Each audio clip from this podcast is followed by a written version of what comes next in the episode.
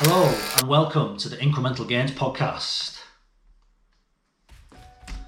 So today's a little bit different. There's no conversation. I'm going to be reading an excerpt from chapter three of the Incremental Health audiobook. Next week we have our first one-to-one in-person podcast, so I'm really looking forward to that, hence why there is no conversation this week. But we're going to look at chapter three, self-talk. So when I first read about this idea of self-talk, it was a difficult one for me to grasp. Other topics that I've discussed, I've learned from experience, from my own experience. Again, no one teaches you this stuff in school. And in my opinion, if they did, we wouldn't be seeing the rates of mental health that we're seeing now in our young adults. Now, I've read several interpretations of the idea of self-talk from various authors and different speakers. And if you're interested in reading about this further, there's Doctor Steve Peters in The Chimp Paradox, Stephen Pressfield, War on Art, any sort of information you can read up on about N L P, Neuro Linguistic Programming, is also good, specifically the communication model. Maximum Edge C I C also run workshops around this idea. And if you're a little bit more esoteric, you can find a really good book, The Power of Now by Eckhart Tolle.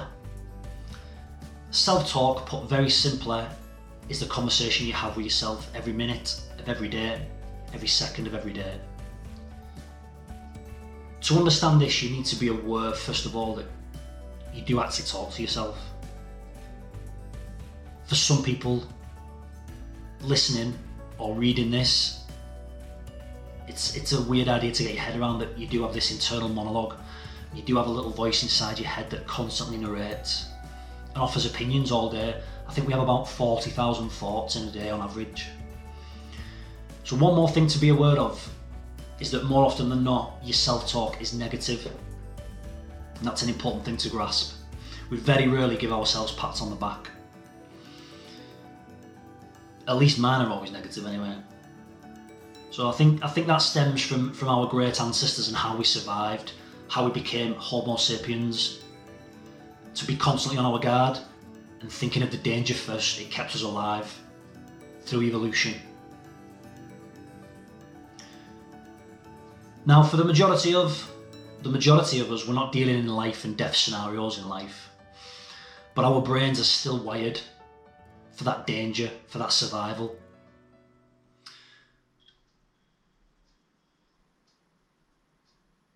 There's also the issue that, that Ross Edgley, and I've spoke about him quite a lot, he researched the, what we call the central governor theory in his book, The Art of Resilience.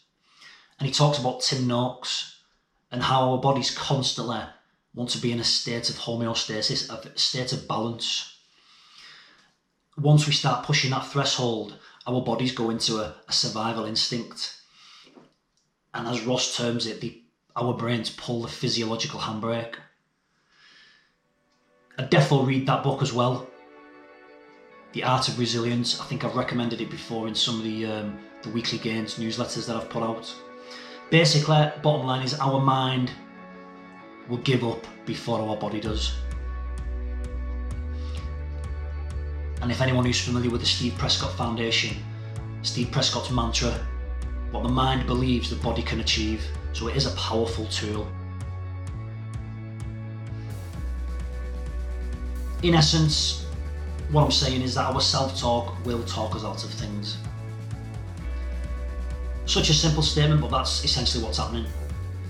We talk ourselves out of so many situations. We talk ourselves out of so many situations.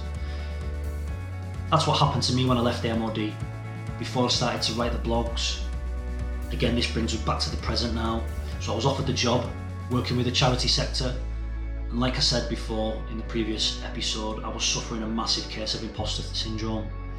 My mind was telling me that I wasn't worthy, that I wasn't good enough, that I would fail, so why try? I will get laughed at. Now I really want to try and solidify the idea that anytime we step, step out of our comfort zone, that is try something new, to become uncomfortable, our mind, or to use the term from Doctor Steve Peters in The Chimp Paradox, our inner chimp It wants to restore balance. It wants to restore this homeostasis. Just get back into cruise control, not rock the boat. The reason for this I found in my own experience of three reasons, and these are key to getting your head around. So the three reasons that we, we never try things new or we never step out of our comfort zone are the fear of failure, the fear of being ridiculed by our peers, and the fear of change, the fear of actually achieving desired results. We spoke about this fear in the episode previously with Martin, um, Justin McKeon. We spoke about these inherent fears and how stepping out of our comfort zone, sometimes you've just got to get over it. First of all, you need to be able to stop listening to the chatter that goes on inside your head. Stephen Pressfield in The War on Art calls it resistance. So before we go into how I learned to stop listening to myself, the first step is actually being aware that it's actually happening. So whenever you you have a bit of quiet time, you've got no distractions, your phone's not there, try and be aware of what thoughts are going around in your head, what you're actually thinking about.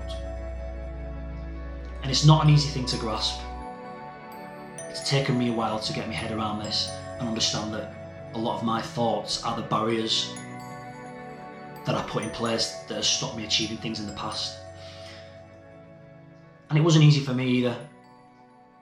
But if nothing else, just being aware is a massive win. So congratulate yourself, give yourself a pat on the back. Turn that negative monologue into a positive and actually give yourself some credit. So I'll use the example of my job offer to try and show you how, how it worked for me. This talk is heavily influenced by Paul Mort, who I'm currently um, inside one of his programs, and the way he describes stuff and explains how stuff works in terms of the mindset. Although I thought I knew, I knew it, it's a different spin and much more of a take that I can, I can get my head around. I can understand it the way he puts it across. So I definitely check Paul Mort's work out.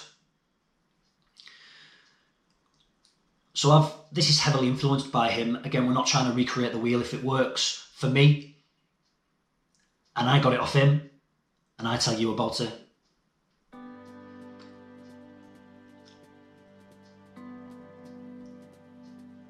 So this is how I got my head around self-talk. So in life, an event happens. In this case, I got offered a job.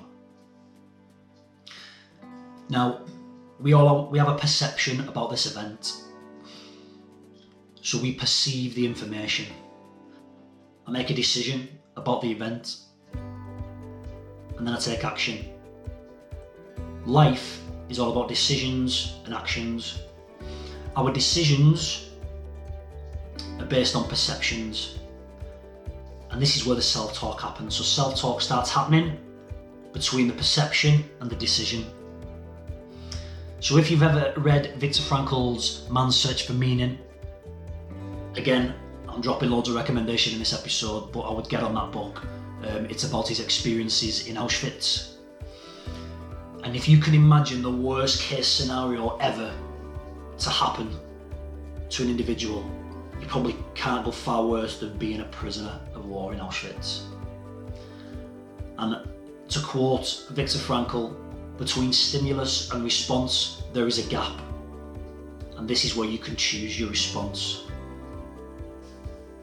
That's pretty powerful stuff. But you have the power to choose. You have the power to choose your behavior, and you have the power to choose your thoughts in every any given scenario or situation in life. But your self-talk predominantly is going to be negative.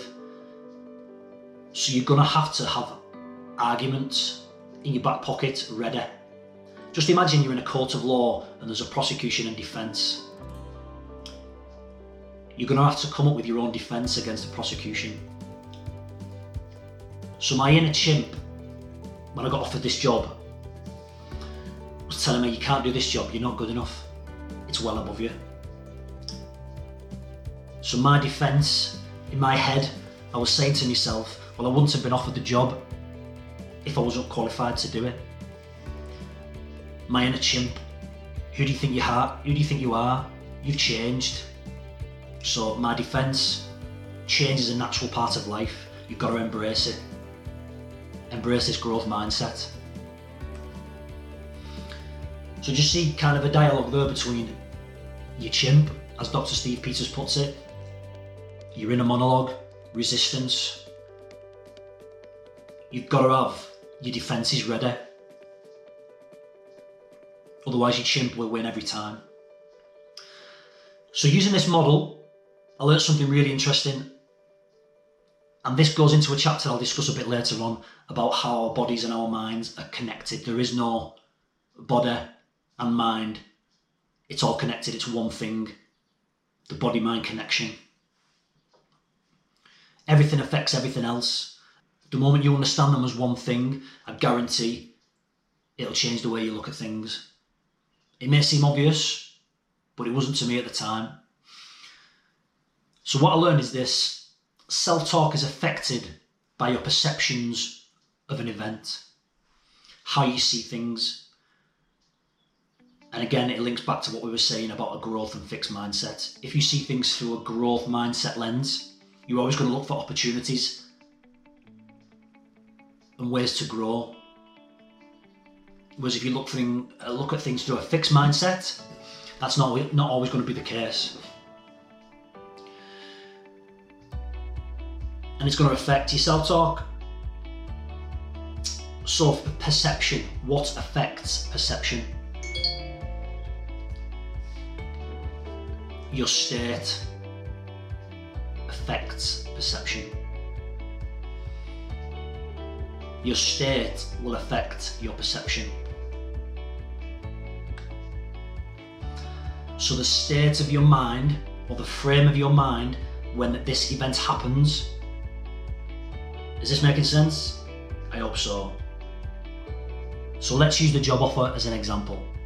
I was offered a job change, a change in career, from driving to charity work, working with mental health and veterans.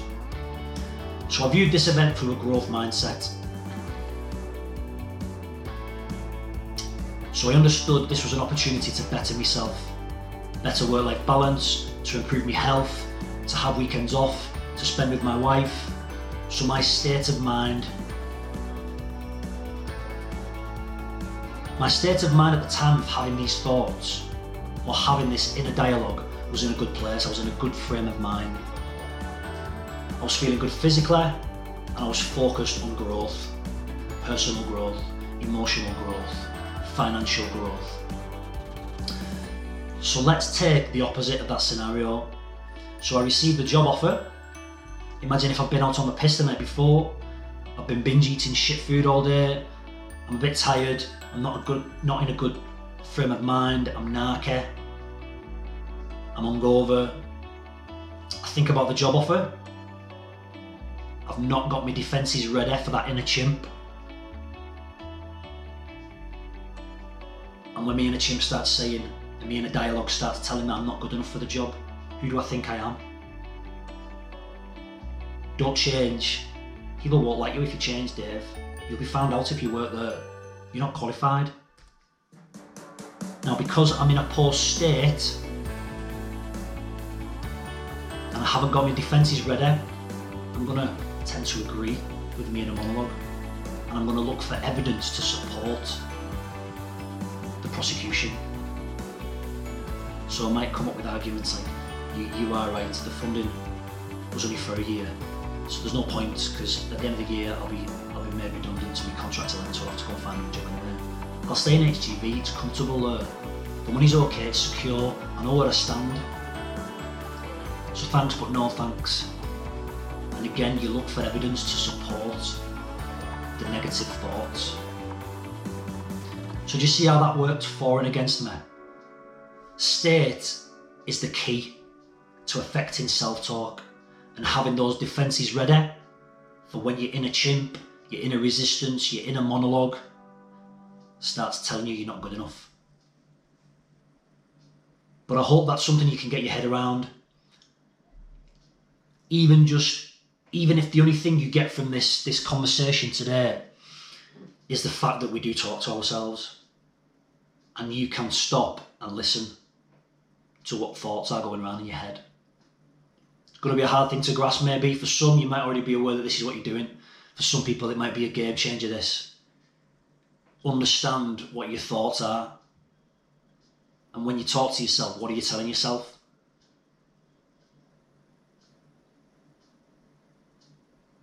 Thanks very much for listening, and we'll see you next time for chapter four.